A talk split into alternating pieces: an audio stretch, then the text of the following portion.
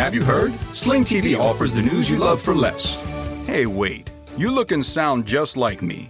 I am you. I'm the same news programs on Sling TV for less. You mean you're me, but for less money. A lot less.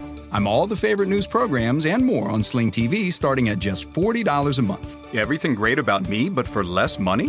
Which makes me greater, don't you think? Get the news you love and more for less. Start saving today. Visit sling.com to see your offer. Sling. Everybody in your crew identifies as either Big Mac Burger, McNuggets, or McCrispy Sandwich. But you're the filet fish Sandwich all day. That crispy fish, that savory tartar sauce, that melty cheese, that pillowy bun. Yeah, you get it. Every time. And if you love the filet of fish, right now you can catch two of the classics you love for just $6. Limited time only. Price and participation may vary. Cannot be combined with any other offer. Single item at regular price. Ba da ba ba ba. I'm Jackie the First I Am. I am Jackie the First I Am. Jackie Zebrowski, here to tell you about the Page 7 and Wizard and the Bruiser live show in January. It's gonna be a hoot of a time. We're gonna be partying down in Chicago, Pontiac, Michigan, Milwaukee, Wisconsin. Hello! You can get your tickets at lastpodcastnetwork.com slash P7 Live. I think you might like it. Bell noise, bell noise, bell noise, bell noise. It's the holidays. And can you say holidays without Scrooge? Why are you just singing? Give me a bell, baby. Give me a Put a love in your heart.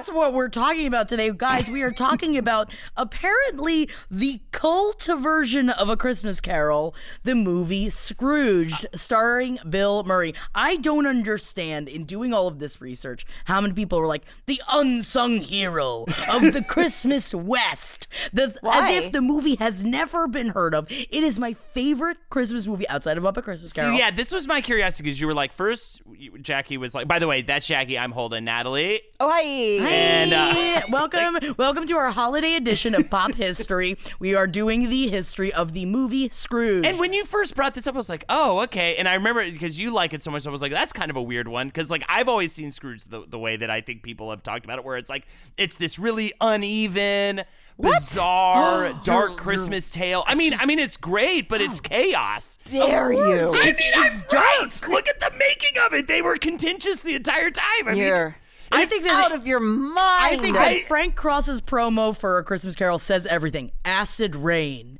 drug addiction, international terrorism, freeway killers. Now more than ever, it's important to remember the true meaning of Christmas. Your life might just depend on it.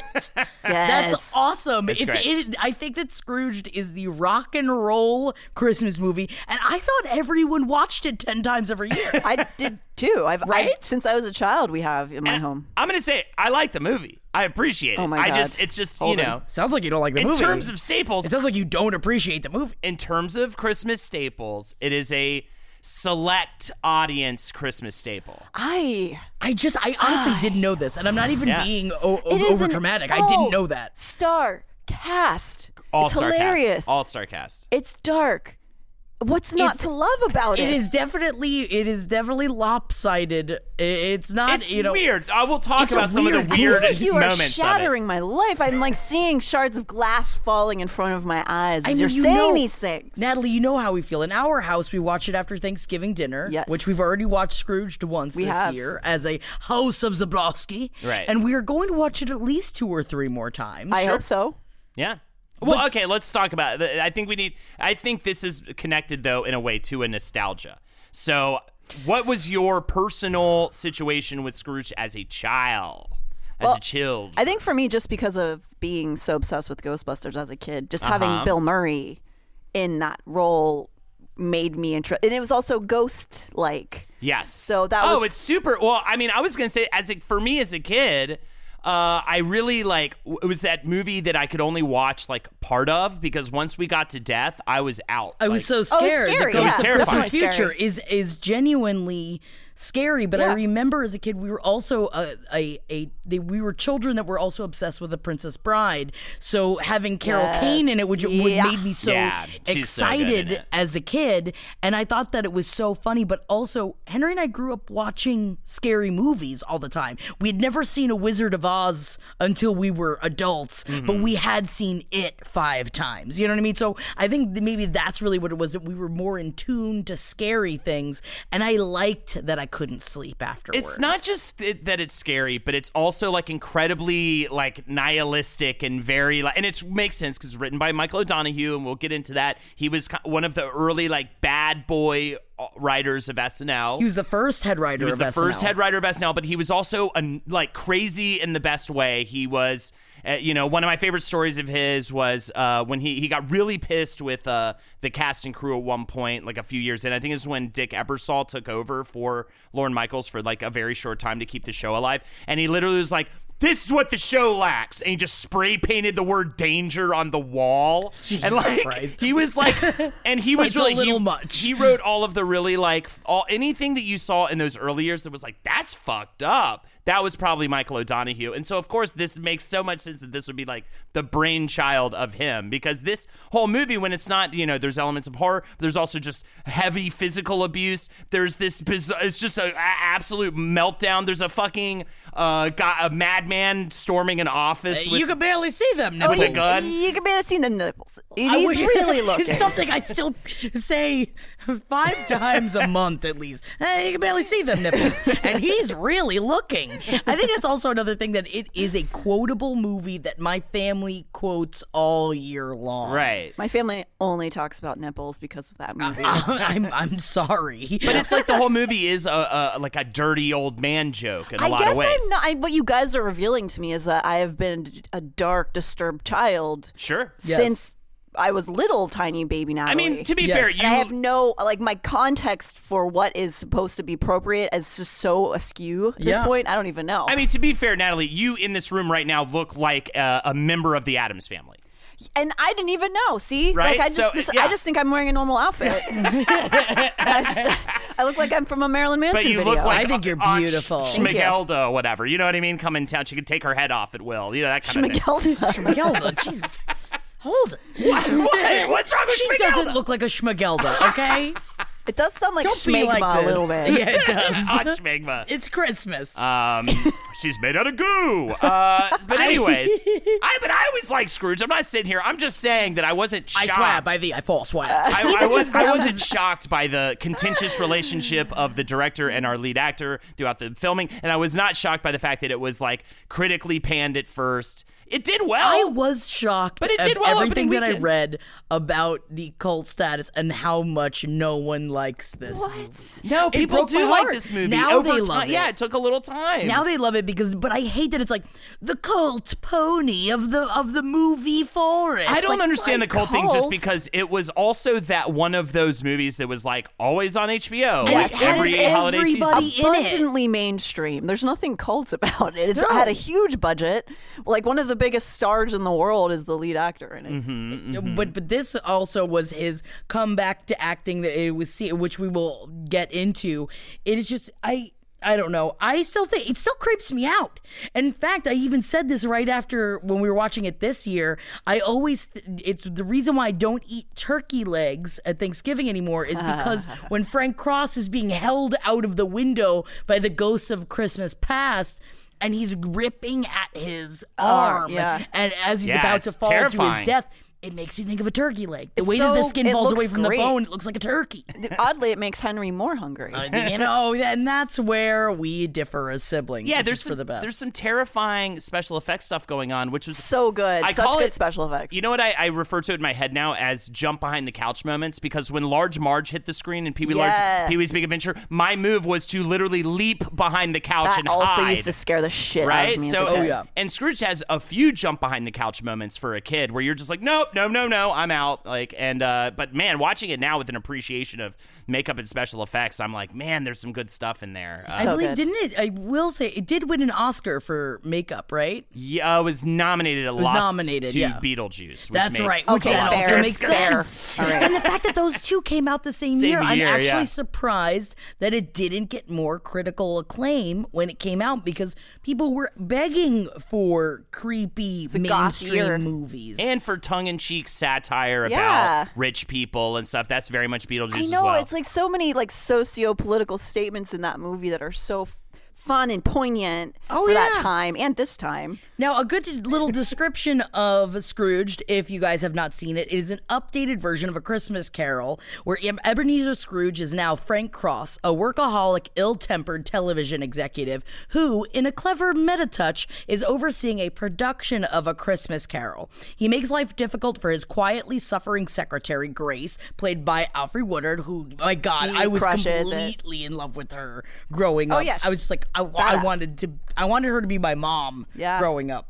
Even though I'm glad that my father was not killed in front of me and thus making me mute. right.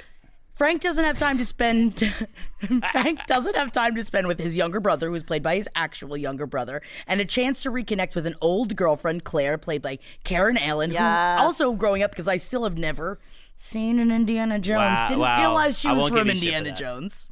I won't give you shit for that. I hate that now. I can't believe you haven't seen I'm it. gonna see Indiana Jones. You will you will want sex with her if you see her in Raiders of the Oh, Lost yeah. Ark. You will want She's a yeah. fox. In that and movie. she's just like a hard drinking badass too. Ooh, Yeah, that, well, you that is will- the opposite of what she plays in this movie. Yes. yes. um, who because her life is ruined when he when Frank Cross belittles her job at a homeless shelter. A late night visit from his long dead mentor Lou, played by John Forsythe, sets off a frantic day of ghostly encounters for Frank as he struggles to keep his show from being taken over by an officious co-worker, which is also I I also forget now that you can't you wouldn't make a movie where Bobcat Goldthwait in a joking manner comes in after Yes. being fired on Christmas Eve with a shotgun with an intent to kill everyone on the set. Well, yeah, that was back in the, in the time when mass shootings were more of a uh, you know quaint And yet- cute idea. It was still and the not an same everyday year. It was 1988 when the term "going postal" became Yeah.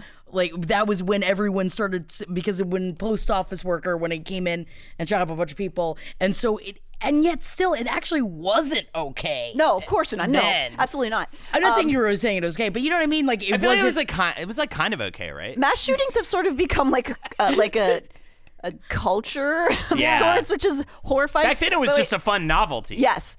Uh, sadly, yes. Holden, uh, did you ever have the computer game Postal? Yes, I did uh, as well. Yeah, I Did- actually have it now. A fan sent me a copy of it for on on my P- PC. There was there was a, a like a old shooter game where you were a post office. That was back when everybody was every game was like edgy and what. Yeah, you're like had little cut, you know, taglines like "Oh, opium But I did bullets." own Like, I'm- that in our. We had it in our house as you know, like a, an a fun, normal eleven-year-old, thing. and I didn't think anything about Exactly. it. Exactly, this goes back to our whole situation. We were you not of a understand- different Yeah, it was of a different time. Well, speaking of being in a, of a different time, Ooh, good segue. why don't we take a little trip back into time, all the way to the year 1843? Ooh, that's my favorite year. Charles Dickens Charles Dickens, my lad.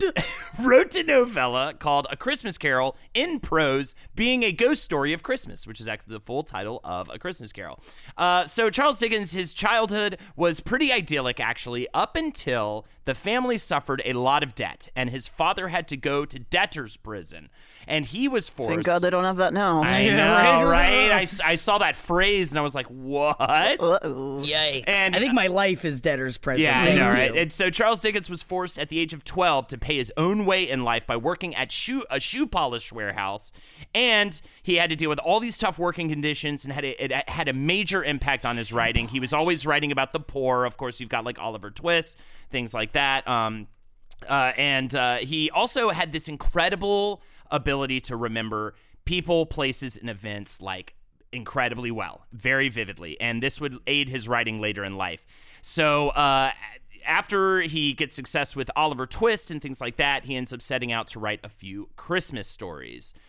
So actually, when he wrote A Christmas Carol, he was 31. He was a father of four. His wife Catherine was pregnant with the couple's fifth child while he was writing it, Ew. and he was himself up to his eyeballs in debt. And everything rested on A Christmas Carol. He needed this book to be great. He ended up paying for the entire creation of the book with his own money, which is insane, especially at the time when he had nothing. He could barely feed his own children, and he's like, "Well, I'm just gonna."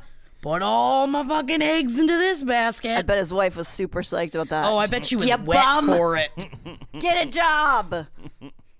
The book, or the story rather, was based on a trip to Manchester and the conditions of the manufacturing workers there. He set out to, quote, strike a sledgehammer blow for the poor. That uh, while writing the book, he wept and laughed and wept again. Oh, that is a lot. It's like just keep writing. You know, at this point, just oh my god. Uh, but apparently, a Christmas Carol arrived right at the time when Britain was beginning to experience a mid-Victorian revival of the festive season, and the book went one further. It helped popularize the term "Merry Christmas," and it also gave us "Bah humbug." And now let's jitterbug all the way to the Ugh, 1930s when a man named Richard Donner was being born in the Bronx. Wow, this is actually almost like a Christmas because we're going to the past. Yeah, that- you're just like fun? I'm just like Gonzo. Gonzo in the in the That's, a, movie. that's a, the other one. That's my other favorite yeah, Christmas movie. and they're both. I love how they're both based on a Christmas Carol. Your two favorite Christmas story, um, films. Mine's Christmas Vacation. Mine is probably also Christmas Vacation. Oh my god! Yeah. Well, maybe next year we'll do that. But Wow. I won this year. So, Richard Donner, born in the Bronx, as I said, in 1930, he started out as an actor, getting a bit part on a TV show directed by Martin Ritt, who did films such as The Great White Hope and Nuts, starring Barbra Streisand. That's nuts. Uh, I don't know that one. Do you know? You're not a big Barbra Streisand. I'm into a bat. I'm more of like Mirror Has Two Faces version of Barbra Streisand. Yeah. Wait, is Nuts? A, that's not a Christmas movie. nuts. No, just I just wanted to. I just love the fact that Barbra Streisand was in a movie called Nuts. Also, did we so I just write, that- sometimes I just write down the facts that I just think are dumb and funny sounding. That Richard Donner directed um, Scrooge, which yes, is why we're talking Richard about Donner it. is Yes. the director of Scrooge. Well, because he his performance was in such a way on that TV show that Martin Ritt convinces him to get into directing and hires him as his assistant. Donner's own directing work started out in commercials and then TV dramas in the late 50s, such as Wanted, Dead or Alive, starring Steve McQueen. He directed over 25 TV series, including episodes of Tales from the Crypt and The Twilight Zone, which makes a lot of sense because Scrooge really does feel like a, a Twilight Zone or even a Tales from the Crypt Oh, yeah. episode. He actually, oh, I forgot about this fucking awesome fact. He directed the William Shatner helmed Nightmare to 20,000 Feet episode That's of the Twilight Zone. something Zone. on Yeah. the wind. And Yeah. did he also direct the Goonies? Uh, yes, he totally did. I mean, this is, yeah, he's got like a, a ludicrously And pro- prolific career. He did Superman. He, He did the Superman the movie. He did the Yeah. toy. He did Lady I Hawk. love He did The Lethal Toy. Weapon. Oh, yeah. But he didn't get his first big break until uh, The Omen. That was his first Hmm. big one in 1976, starring Gregory Peck. This was a supernatural horror that capitalized on the whole, you know, success of The Exorcist around that time. I didn't realize that that is who directed Scrooged. I Yeah. had, I had no idea. Giantly prolific. Insane. But it makes sense because Mm-hmm. I don't think an up and coming director could get uh, get away with a movie with starring this cast with that big of a budget. That Right. is this weird yeah, of a absolutely. movie. Like, yes, and to be able to capture the tone correctly and Mm. stuff because it it could have easily slid into complete chaos. Which, and I will Yeah. say, I think it is surprising because the reason why he did attach himself to this project is because Bill Murray was attached to it as well. And he had said, I jumped on the bandwagon when they said it was Bill. It was a wonderful screenplay, and on top of it, to have Bill Murray and the opportunity to work with Bill, which is funny because later on, um, they really fucking hate Yeah, each other. Yeah, they really didn't like working together. But uh, so, uh, speaking of which, Bill Murray, born and raised in Illinois, just outside of Chicago, he spent his teen years working as a golf caddy to pay for schooling, and he played in a rock band called the Dutch Masters while also performing in high school and community theater. It's his older brother Brian, and Brian does Brian appear in this film? They all of his All of them. brothers All do. of them. well, right? no, he does have. I think he's got. He's one of eight. Yeah. Oh, so he he's got is? other ones. Yeah. Well, he has at least what three brothers that show up. In there are three different brothers in it, which is yeah. nuts. So Brian, Nuts with Barbra Streisand. uh, we got to do an episode on nuts. I don't know if we Barbra do. Streisand. I don't know. It is his older brother Brian that invites him to come and perform at the Second City in an improv comedy troupe. uh, under the tutelage of the legendary teacher Del Close. Which I was also from SCTV, which I loved. Yes. Watch. I was always more of an SCTV. Uh, we watched a lot of those tapes growing SCTV up. is amazing. Uh, and everyone should watch SCTV if you like, especially if you like sketch comedy.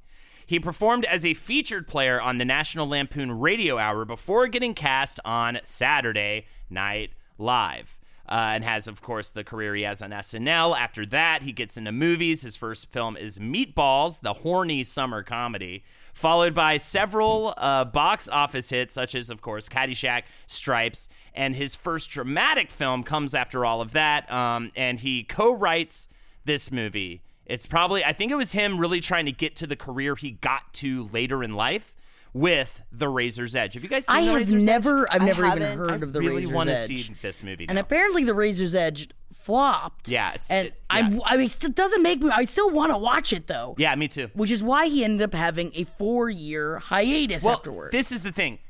That same year, Ghostbusters comes out. Uh, the same year as Razor's Edge. Yes. Yeah.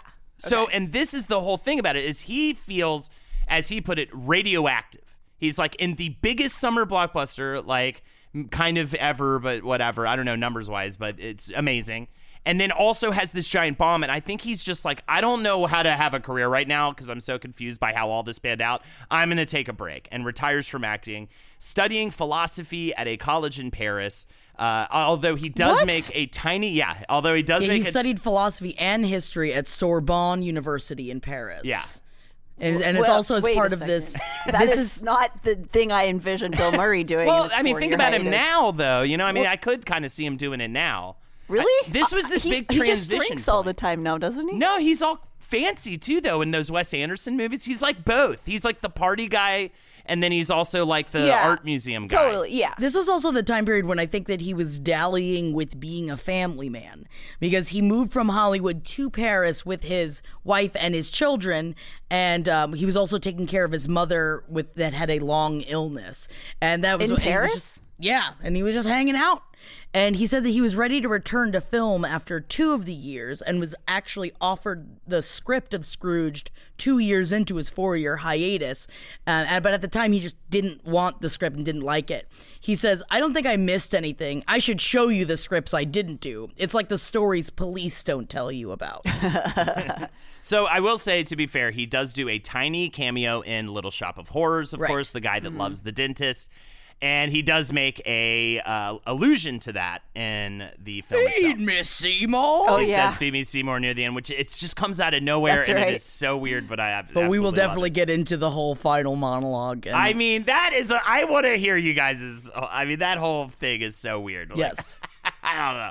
But uh, anyways, he's coming back into the film game, and he just didn't find anything, you know, very great, and ends up picking Scrooge to back up, or at least the idea of a comedy take on the classic. Well, he was very into it because Michael O'Donoghue, who was the head writer of SNL at the time, was the one that was working on the script. He's like, mm-hmm. well, if you guys are doing this, then I guess also they paid him six million dollars to Six million play dollars, yeah. Frank Cross, and it's I hard to turn I'll that do down. it. But it is interesting because I didn't even think about this. Is one of his biggest apprehensions is that he had never been the lead of a movie by himself right. before. It was always a. It was always. Oh yeah, he's always like an ensemble cast right. kind of guy. Even even Stripes was an ensemble situation, Yeah. and I mean SNL majorly ensemble, right? So, oh yeah, and he said, "quote Scrooged was harder than Ghostbusters because I was by myself. Mm. Really, even though there are a number of people in the movie, they only had cameos. They would stroll in for a day or two and split. I was there every day, and it was like flunking grade school again and again. no way, he nailed it.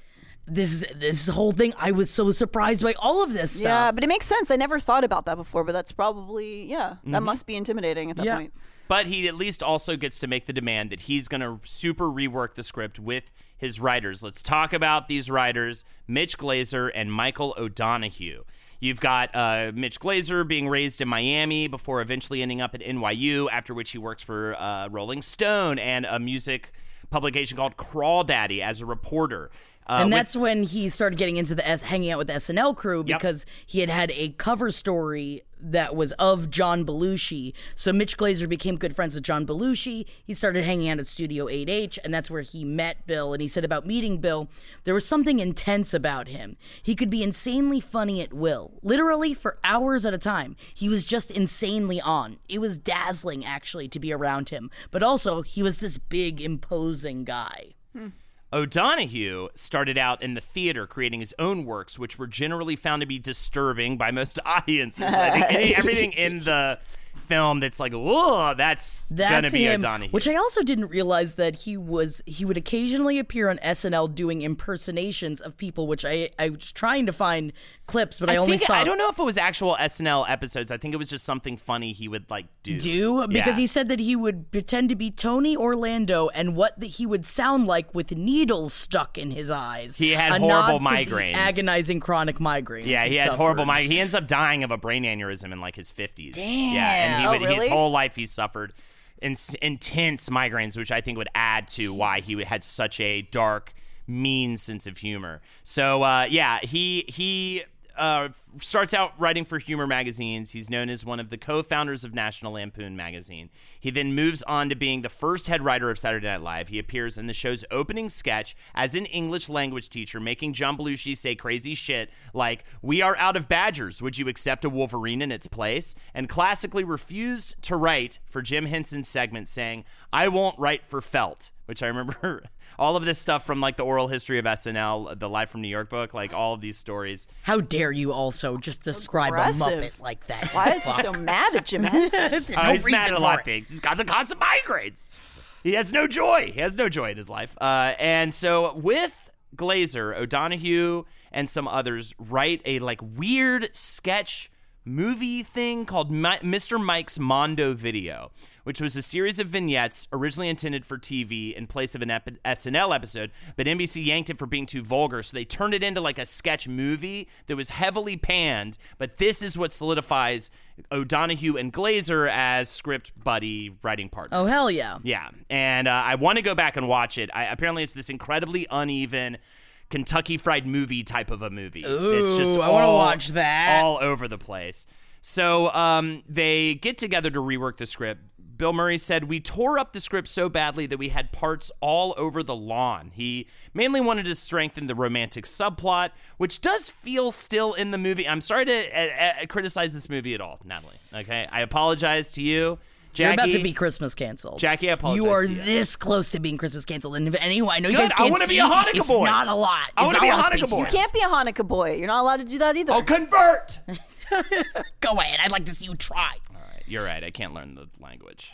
It'd be too crazy. Yeah, you're too. s- I'm not. No, you're not dumb. Wow. I was about to call you dumb. I was Wow. about to call you just dumb. because I don't just because I don't as much about- love. it's very difficult. a movie yes, that I you love. only Christmas yes. showdown here. I by the way, I like the movie. It seems like you don't like the movie. I I'm feel like it sounds like you're really criticizing it. well, anyways, I will say the romantic subplot does feel at times kind of tacked on. I, I, I, but I will, I, I will, I will go ahead and agree with you with this Okay. because well, also it- he makes out with that. Gr- that is the weirdest part of the movie. Can we just get to it? I know we I was going to wait till we got to the final monologue, but the part where he makes out with a woman, like a hot dancer woman, and then just, just goes, a long That- okay, kiss. and everyone's like, more- yeah, and then he's like, but that's nothing compared to the She was woman I really the love, and kissing she's like bush. watching the whole this is time. this is really more an example of how women were looked at in Yes! the 80s, which is like she just the, She was a the girlfriend just gets dragged around to whatever Yeah, he needs her for. she's just happy. But that's just society. That's not the movie's fault. It's just that it, it is. You nailed it though, Natalie. Because I was gonna bring that. It, that it, it's this weird, horny, funny boy moment that you see in so many movies during that time period, Yes. where you're just like, that wouldn't ever. Ever work in a real situation if you wouldn't just make out with a woman right in front of the person, like knowing that the I mean, in the same vein, if someone like that sounded like they had been just doing a bunch of drugs called me after not talking to me for 10 years, after breaking my heart and being like, I have to see you, shows up at my homeless shelter job. and goes, leave and with then- me immediately. And then pisses yeah, me off stop again. helping these poor homeless Hell people. no. And then There's when you no say, way. you say, "Oh, but could you please just give me but a moment?" And then he, he goes, "No, fine." And then he just leaves. That's abuse. That's it. That's, That's I abuse. don't understand why she deals with it. It's abuse. You know what else the abuse? 80s. Goes to Christmas present. Also, b- a bit of abuse happening. Okay, I love it. He deserves Apparently, it. He um, deserves it. Mitch Glazer said one time we had a ghost of Christmas present who was a huge biker guy with a big white beard. We had realized that Santa Claus always wears biker boots, which is a huge epiphany. There's a, in the movie that that's what they had originally wanted. So going back to the script, there's always this weird. Carol Kane describes it as a bit like a tennis match or volleyball or something like that when she's referring to the war that's happening between sticking to the script and majorly improvising like everything. So Bill Murray is constantly changing things up, which is not necessarily a bad thing, but I do think that um, also Michael O'Donoghue is like they used like forty percent of my script in the movie, and Well, he was and furious yeah. about uh, the, the treatment of the script, and I think that there that is what makes this movie feel so bizarre and not in a negative way but but but so it's got a weird vibe to it i think that's why Well, and Karen Allen had also said that Bill Murray refused to rehearse. He wanted things to stay very, quote, for the first time, which I get that, but you can't really do that on a movie set or else you lose control, which is why later on, Richard Donner, the director, had said about working with Murray that it was like standing on 42nd Street and Broadway and the lights are out and you're the traffic cop. He because Bill Murray was nervous. He'd do anything to avoid getting in front of the camera. He'd tell stories. One minute he's got his wardrobe on, next he's running around the set without any clothes on. So he was just manic through it because He's he a was fun so boy. He's a fun boy, but also, can you imagine working with that? I'd just be like, I don't know. yeah Why yeah, I wouldn't Don- want to keep donner working. said you don't direct murray you pull him back and at the same time i'm kind of like but you really do you pull him back i don't I know think the don't- manic energy works for this movie Yeah. because it's a very kind of like rock and roll metal Yeah. movie. Yes, i agree with that I don't think it should be completely controlled. I like that a lot of the scenes seem improvised and, and and why and just chaotic because really I that and I believe does help promote how chaotic this man's life has become Yes. and why this why he needs to be grounded back into the the love of the holiday you know and, oh yeah, and all And that good I stuff do- but he also it wasn't for a lack. It wasn't him being lazy where he didn't want to learn the lines. Where I feel like you hear this from some people where it's like, well, they obviously just didn't want to put the work in. He would still learn all of the lines Right. and knew where the scene needed to get, but thought it was more interesting if th- things came from a more organic And place, it which it does. We'll also put this in time as well. He also even said before he went on hiatus, I feel like I'm radioactive. Yeah. I think in a lot of ways what you're describing is someone who is is at this at the same time both insanely confident in his abilities and at the same time uh, as that super uh, freaked out and worried about the success of the film because he had that bomb. I think they're both happening at once. Like because he made those two movies in the same year, he's he's both on all cylinders. You know what I Right, mean? right, right. Unsure and totally sure. and Well, if only he had a Ghost of Christmas Future to understand that everybody would remember Ghostbusters and nobody would really uh, forget, or everyone would uh, forget the other one. yeah, I don't even Razor's Edge. Like no one talks about it. no, no, it- it's, it's not, not something cla- that like kept him from having a bomb. great, you know, Yeah. career either. Uh, let's talk about this amazing cast. I think the one of the best things about this movie is its all-star cast. It's insane. So good. John Forsythe as Lou Hayward, the uh, is his old partner or boss? It's his boss, Boss, technically. right? yeah. The, the ghost of his old boss.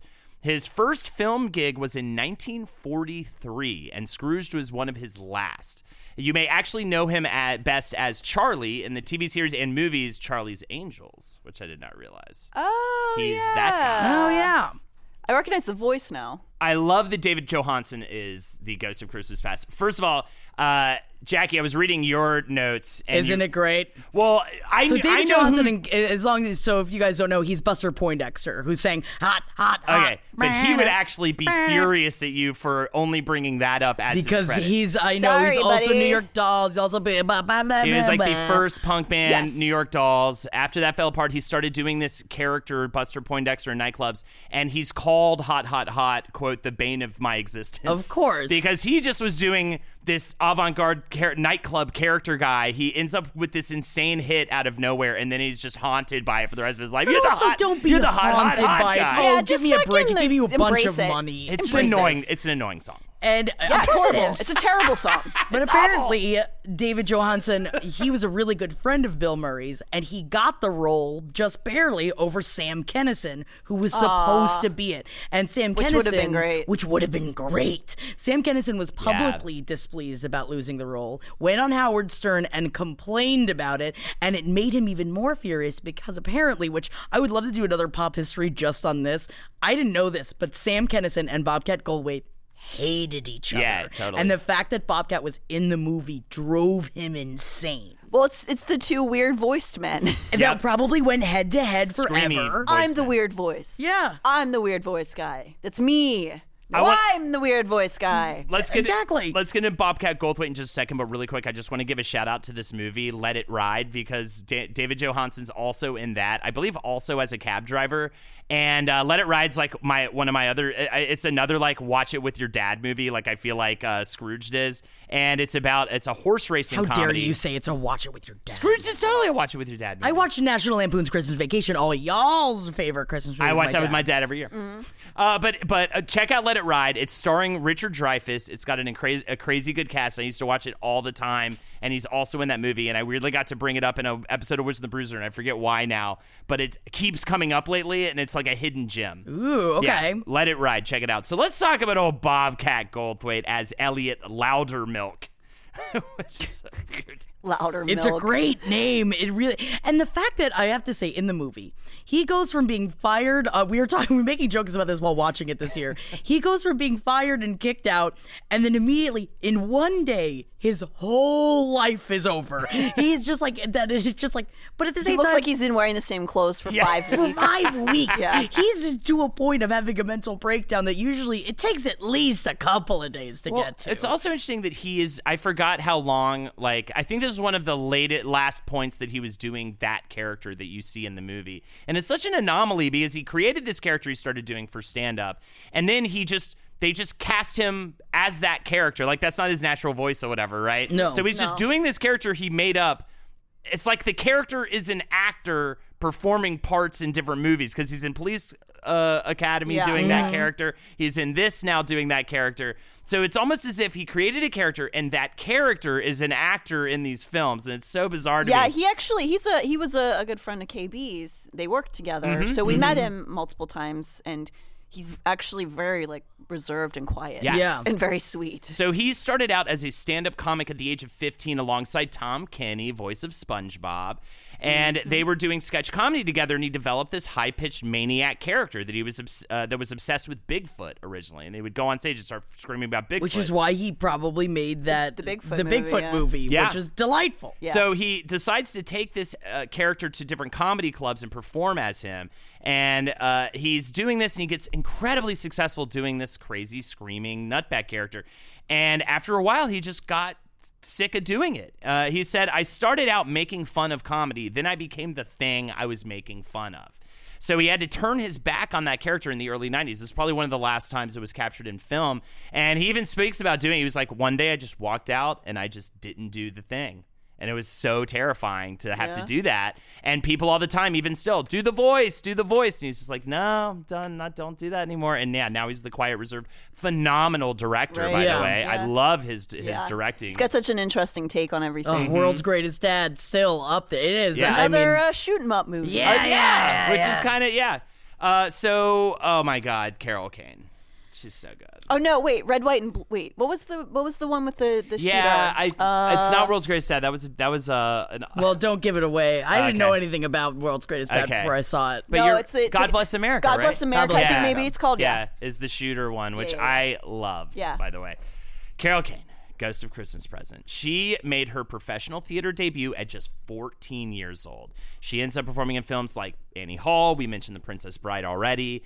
Uh, as well as the iconic role of Simka, the love interest of Andy Kaufman's Latka character on the TV show Taxi. I love Carol Kane so much. And Addams Family Values. yes. Come on. So good. And uh, Jackie, I believe you it is time for you to regale us with a tale of Well, how was Carol Kane offered the role? Don't Richard know. Donner, the director, Jackie Gold, tell ya. told Kane, "How would you like to be Billie Burke?" when he called her up on the phone to offer her the role. Now, Burke played Glinda, the Good Witch, in The Wizard of Oz. I'm a little muddled. That is the direct quote from Glinda the Good Witch, which is the first line that Carol Kane comes in with from The Wizard of Oz when she meets Dorothy in Munchkin Land. So hmm. that's I didn't realize it like so it is directly correlated Oh, to I didn't Glinda the Good that Witch. either. That's funny. So Kane had to be fairly physically abusive towards Bill Murray on set, and it actually affected her mentally. That's the only parts I play. She was affected by that. I do nothing else on camera. No, it's like both up. Donner and Murray said that Kane would often break down on the set and spend 20 minutes or so simply crying. She was Wow. very affected. She Guys, didn't I think like that I'm disturbed. I mean, that would we. I think we all are definitely there for sure. And what's fun is that her dance was actually a choreographed dance that was very hard to perfect, and she worked for a very long time in trying to perfect this dance.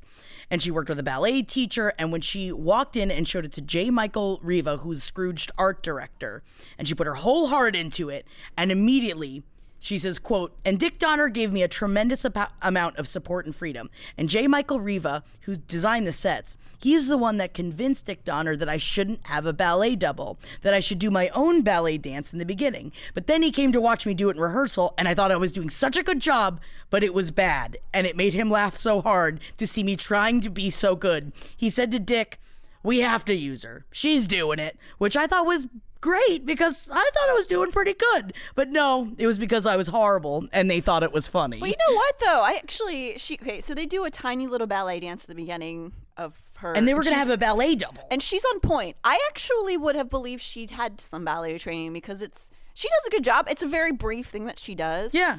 But it's not what she does doesn't make me laugh. I've seen far worse people pretending to do ballet for sure. Right. But she was really trying to do a good job too. I think she did a good job. I love that- And I I'm mean- very critical. I will be very mean to people who don't do ballet correctly. And also Carol Kane, which even though she was so, it makes sense of why she was crying so much. When she grabbed Bill Murray's lip, she did it with such force that she injured him. that did look painful. Bill Murray says there's a piece of skin that connects your lip with your gums, Yeah, and it was ugh. actually pulled away. I'm feeling it right now. Yeah, I like I, know. Can I imagine it. know. She said he said about it. She really hurt me, but it was my idea to be physical, and it was her idea to just hit me as opposed to pulling the punches. So um, the entire set was shut down for four days. Oh God. Uh, and last but not least, because I uh, there's too many people to name in this movie. Karen Allen, we've spoke about. She made her film debut in 1978 with Animal House, and her career really hit its stride when she played Harrison Ford's love interest in Raiders of the Lost Ark. Uh, this was her return to film as well. She went off to Broadway for a little bit. Allen said, I think both my character and the film are about love. The key to playing Claire, for me, is not to make her treacly sweet or too much like a goody two shoes. And that's why I was completely fine with my man like making out with some chick right before he was like telling me he's all still well, in she's love a with me. a chick. two-shoes. I think she's a little bit of a goody two shoes. Yeah. Wow. Yeah. Uh, but I will say, among all of the people in the cast, we I did want to bring up Lee Majors and Robert Mitchum. Yes. Which apparently, and now Robert Mitchum played Preston Rhinelander, and Robert Mitchum, who is a was a old time old school Hollywood actor from Cape Fear, Night of the Hunter, and Lee Majors is Lee Majors in the very beginning, and both of them were convinced to do the movie because Bill Murray was a part of it. In fact, Robert Mitchum, Richard Donner actually had Bill Murray come in and have a sit down with Robert Mitchum, and by the time they were done having their conversation, Robert Mitchum was like, "All right, I'm in." R- Richard Donner said about it, "We didn't get a word in edgewise. The minute you get around Bill, you're swooning. Everybody is." And it's a it's I, I honestly, I mean, I feel like as Venkman, I do get it, but imagining him being that charming that he could convince anyone to just do what he wanted him to do is um terrifying. Oh yeah, that's like what a yeah, that's what sociopaths do for sure. Yeah. But you know, they get a lot of stuff done. Yeah. And uh, when Lee Majors was called up, he said, In a Bill Murray movie? Sure.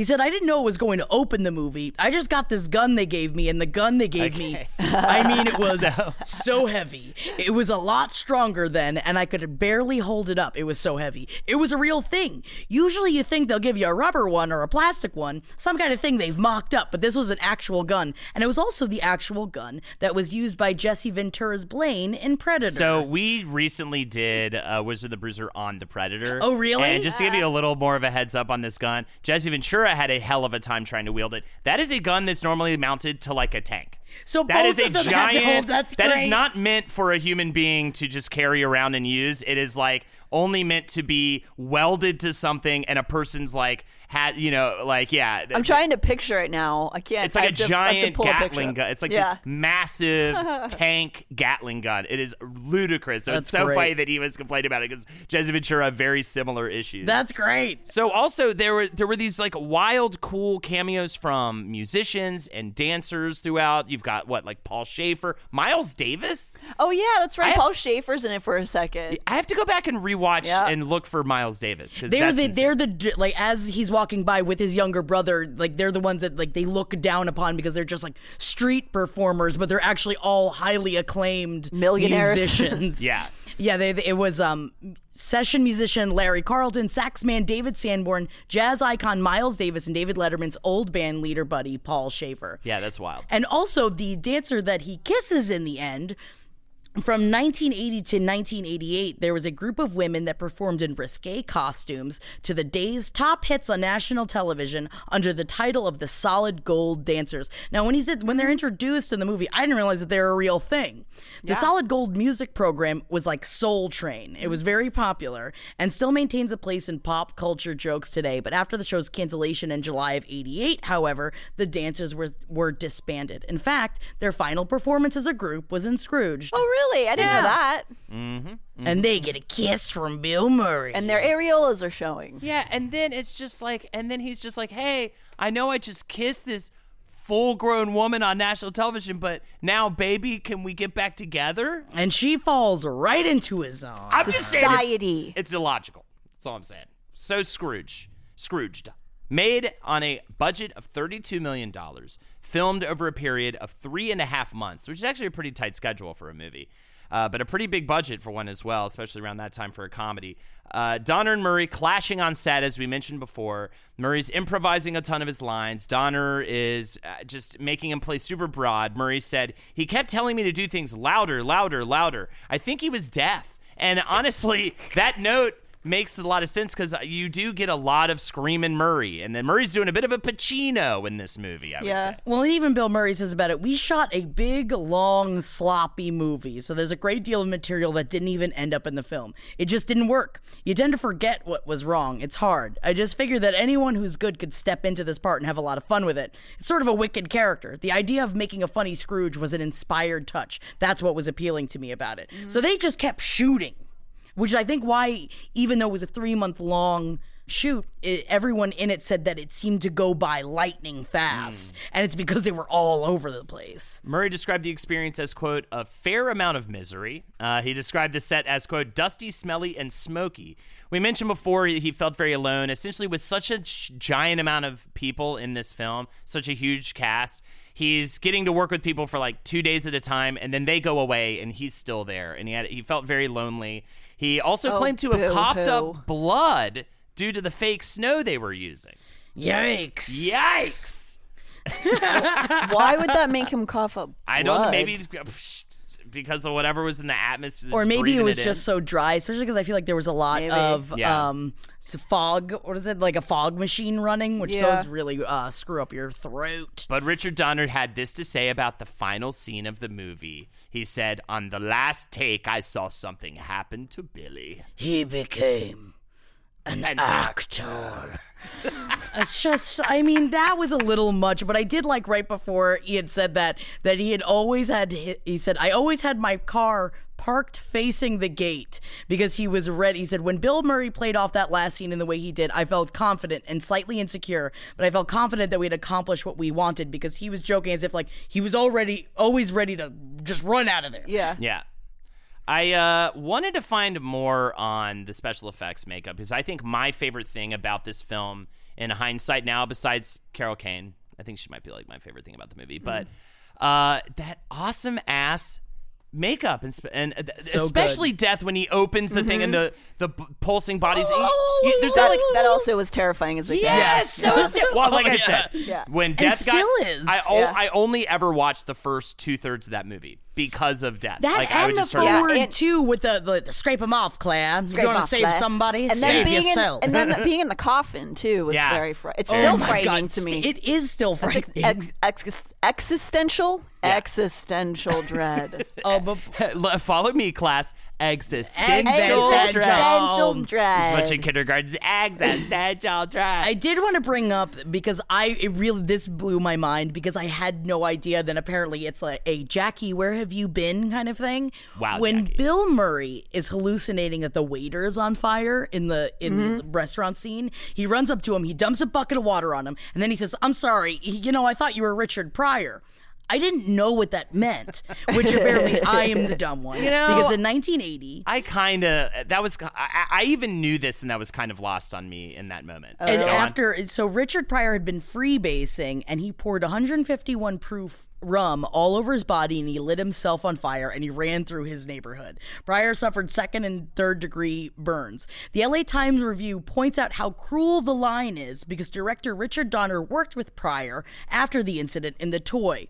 While it's a mean joke, poking fun at the horrific incident wasn't uncommon in the 80s. well he also made fun of himself t- Yeah. about it That's the thing. I mean, he also had a whole bit about Yeah. like making fun of himself. It's Like, Bill light Murray, and this was yeah. years I don't before. think Richard Pryor would care not it's at all. He would love it. no yeah also um I think that right after that when he's leaving that scene I think that fall he has in the water is real and it looks great It is Yeah, real. He, it was complete. It, it was real, and that's why they kept it in because it looked so good. it's very funny So the special effects makeup was created by a married couple. Oh my god! I love marriage. Bari and Thomas Burman. They both got into the biz separately, with Bari starting out on such films as I love this, the cult classic, The Adventures of Buckaroo Banzai Across the Eighth Dimension. God, which I love- that's a movie I would love to Sure. find out about. And and Thomas having done Halloween three, Season of the Witch. oh my god! Oh I my love God. that. among others. Uh, it, it looks like just b- based on what I could glean from IMDb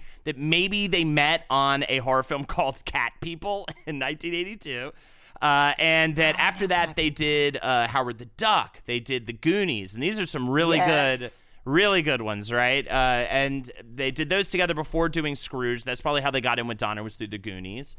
And most notably, the are the makeup jobs on the boss, uh, Lou Hayward, as well as, of course, the tortured torso of the Ghost of Christmas Future.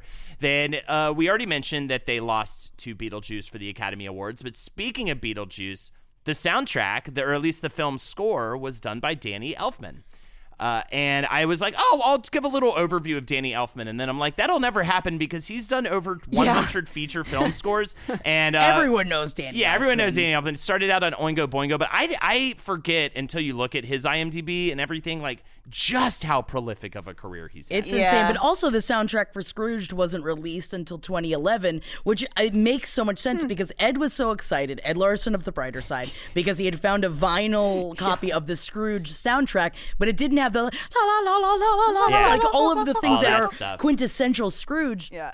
And it's because the this soundtrack wasn't released until 2011. Yeah. So the album, when when it was released, was only it was limited to just 3,000 copies, and it had all 34 of the tracks from the film. Hell yeah. Very cool. Did you guys ever see the Forbidden Zone? Yes, Yes. Oingo Boingo. Yeah. Yes. That's one of uh, Danny Elfman's first scores. That so makes a lot good. of I mean, it's fucking weird. Yeah. Again, If you also just- shows of why we love Scrooge so much. yeah, don't watch that movie sober. Like, No. be on something. Be prepared that it's a little uncomfortable. Oh yeah, uh, but I do love, and I I I love this for a couple reasons. "Put a Little Love in Your Heart" is a great song, and I also love that in the lyrics there's nothing about the holidays, and yet now it's synonymous with the holidays because of Scrooge. Uh, that was originally recorded by Jackie DeShannon, who That's my name. who composed it with her brother Randy Myers. Back in 1968, it was a big good hit for her. She also her other big hit was "What the World Needs Now Is Love," but Mm-hmm. this was not performed by her in Scrooge. It was done by I didn't know this Al Green of, of course, Tired of Being Alone and all this other fame, and Annie Lennox walking on broken glass ass Annie Lennox. uh, so I thought that was fun. Yeah, it is fun. Uh, All right, that's now we're done with Music Corner. Music Corner's over. Good. What are we entering into now? Well, all I have left is just a little bit about its release and its criticism and Oh, then we should talk at least a little bit. We have to. We touched So on this the goods. earlier. So just another little, a couple tidbits that I wanted to share about the movie. So three of Bill Murray's eight siblings are in the film. Yes. So John plays Frank's brother, James. Joel, who plays a guest at the party, and Brian Doyle. Uh, Murray, who I just, he's in a million things. He's amazing. Who plays young Frank's disgruntled father.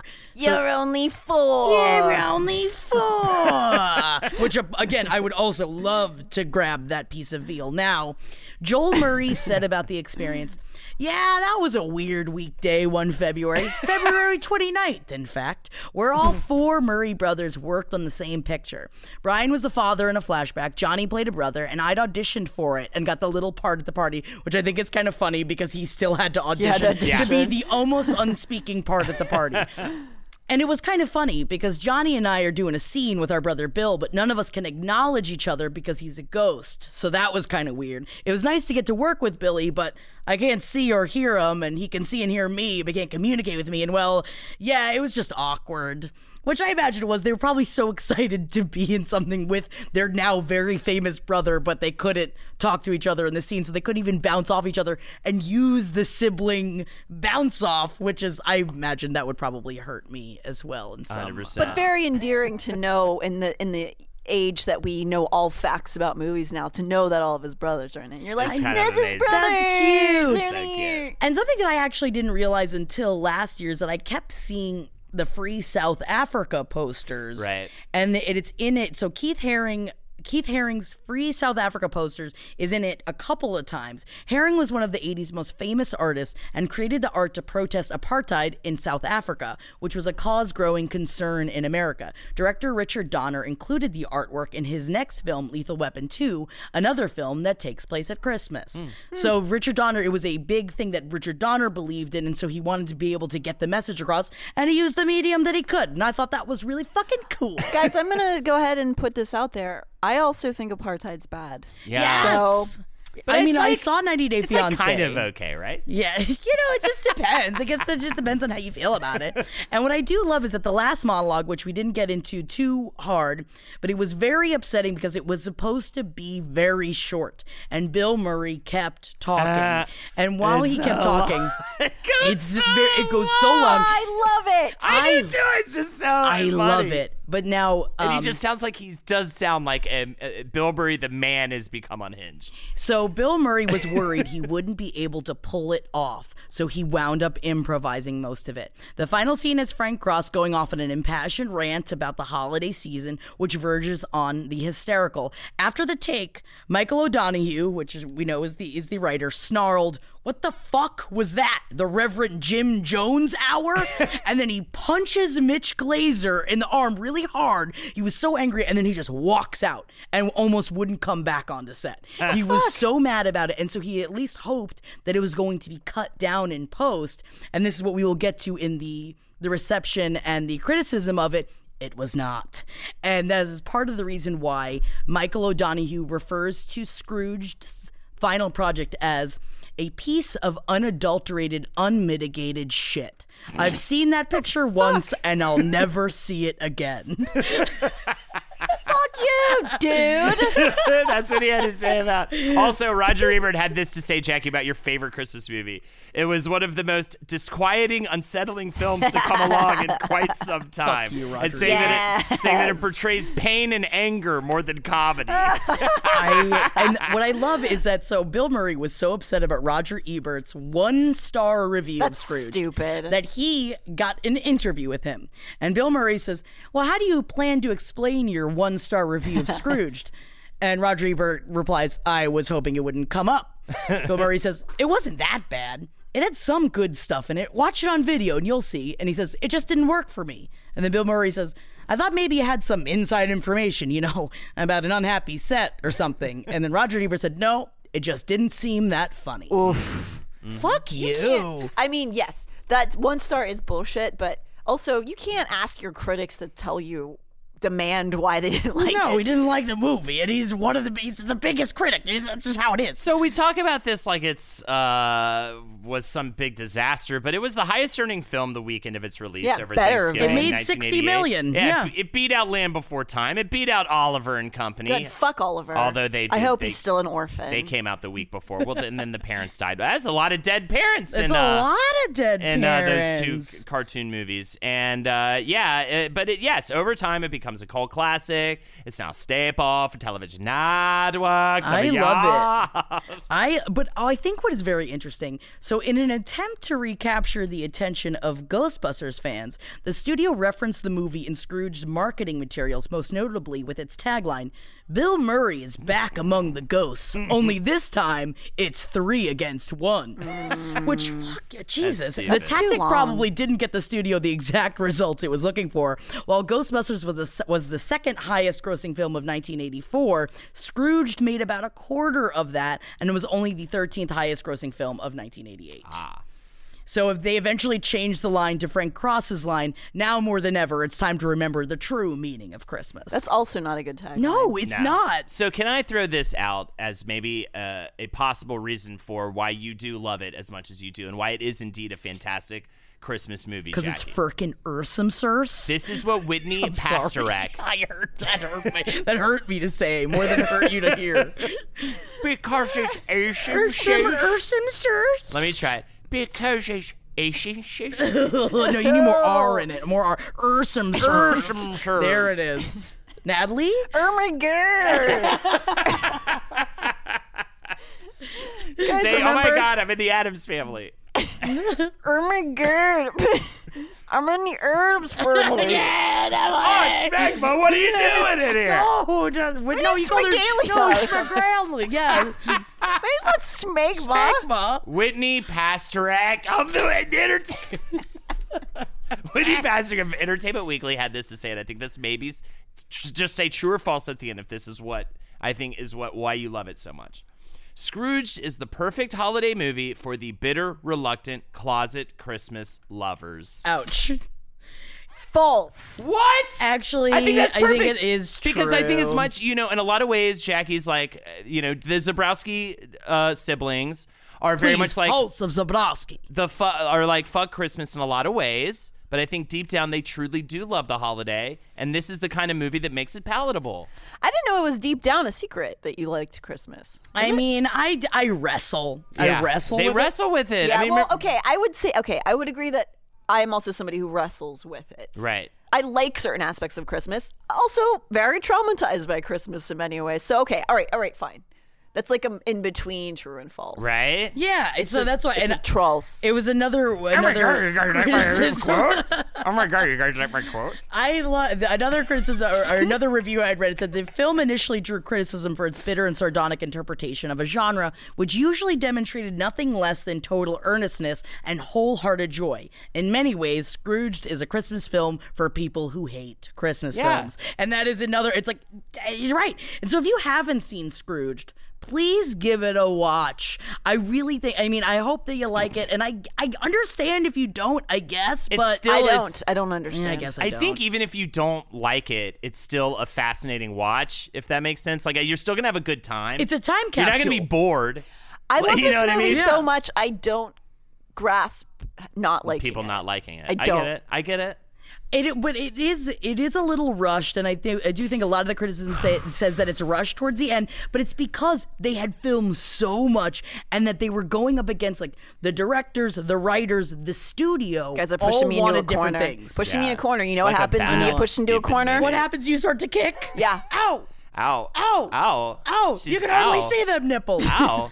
Um, was I'll that show you good my whole acting? nipples. no, don't. it's a bad movie. You're my Ow. sister. um, also, Jack McGee ad libbed that line. You can hardly see them I don't want any more. Fa- I don't need any more Scrooge. That was my fact. That was my last fact. That was an ad lib. See, all the best catchlines in movies are always ad libs. That also too, where I remember my mom used to joke around about stapling things to the guinea pig because of the movie. because when he's trying to put the antlers on the mouse, and he's like, he's like, I don't know, staple them on. and then, oh, Karen Allen, you're Yeah. better than him. You Yeah. can't. You Oh, she be with definitely this was better than him. Yeah. Yeah, but So that much was all we got as women in the 80s. Right. That's all we got as women in the 80s. all we got. But you know what? I do want to. I, I remember that is where I heard about this movie. Is where I heard about. Um, now I can't think of what is it. The fuck. The the fuck positions. Uh, Harry Kama Carey. The Kama Sutra. Sutra. Kama Sutra. Yeah, but Harry Harry Carey would be a very the ultimate upsetting sex, sex position. Yeah. Um, that's where I heard about Kama Sutra for the first time. And also, how great is that now as an adult looking at that? Man, that Christmas Eve where you guys, you're in a bath surrounded by candles, smoking a joint, and then you get out, you give a dumb little presents, and then you fuck for the rest of the night. Merry fucking Christmas. Yeah. I mean, that is the one you can never beat. Yeah, the one Right. before all the stupid kids show up. Right. That, That that's is the the, fun. Christmas. Yeah. Oh, Lumpy. I think Lumpy is Round still a here, very people call him Mr. Cross. oh, you're scary. We backed her into a corner. Oh, oh. Um, this was great. I Yeah. love this Christmas movie, and I hope that you guys enjoy your holiday week this week and uh, watch Scrooged. Let us know what you think about it, and if you love it as much as we love it, and if you um, agree with us that it is all of us, all three of us, and our stance here at page seven that it is the best Christmas movie of all time. And Yeah. and yeah, and it is. Uh, Totally. It's a little. If you have the kids, you might want to watch it before you show the kids because there's some stuff in it. you oh, should yeah. watch it before the don't kids. show kids at all the, the movie ever. But I at mean, the same time, I watched it as a Let child. them But sneak my it, let parents them didn't find like it. monitor me at all. No, Yeah. I wasn't monitored either. We were fine. Yeah, And yeah, we were yeah. scared, but we were fine. Well, because I don't have a, a sign off catchphrase, I'll just say Scree Scraw. I'm holding Scree Scraw. Oh, that's cute. Yeah. Natalie? I'm Smigilda. You realize you have to do this for the rest every sign off now. Every single time. And I'm Jackie Zebrowski. I hope you guys have a great holiday. We love you and we'll talk to you soon. Sleigh bells, sleigh bells. Ding, ding. Sleigh bells. You're gonna get slayed. This show is made possible by listeners like you.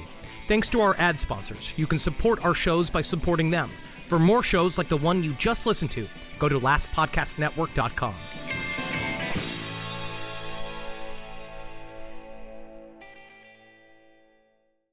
Addiction plays hardball. He would hit me with these verbal attacks. I just said to him, I love you so much. You're such an amazing person. I can't take this ride anymore. It was the fact that dad made that sentiment and broke down. And years later, he told me it had a huge impact on him. Sometimes doing what's right for your loved one is the hardest thing to do. Caron is that right thing. Visit caron.org slash lost. Everybody in your crew identifies as either Big Mac Burger, McNuggets, or McCrispy Sandwich. But you're the filet fish Sandwich all day. That crispy fish, that savory tartar sauce, that melty cheese, that pillowy bun. Yeah, you get it. Every time. And if you love the filet of fish, right now you can catch two of the classics you love for just $6. Limited time only. Price and participation may vary. Cannot be combined with any other offer. Single item at regular price. Ba-da-ba-ba-ba.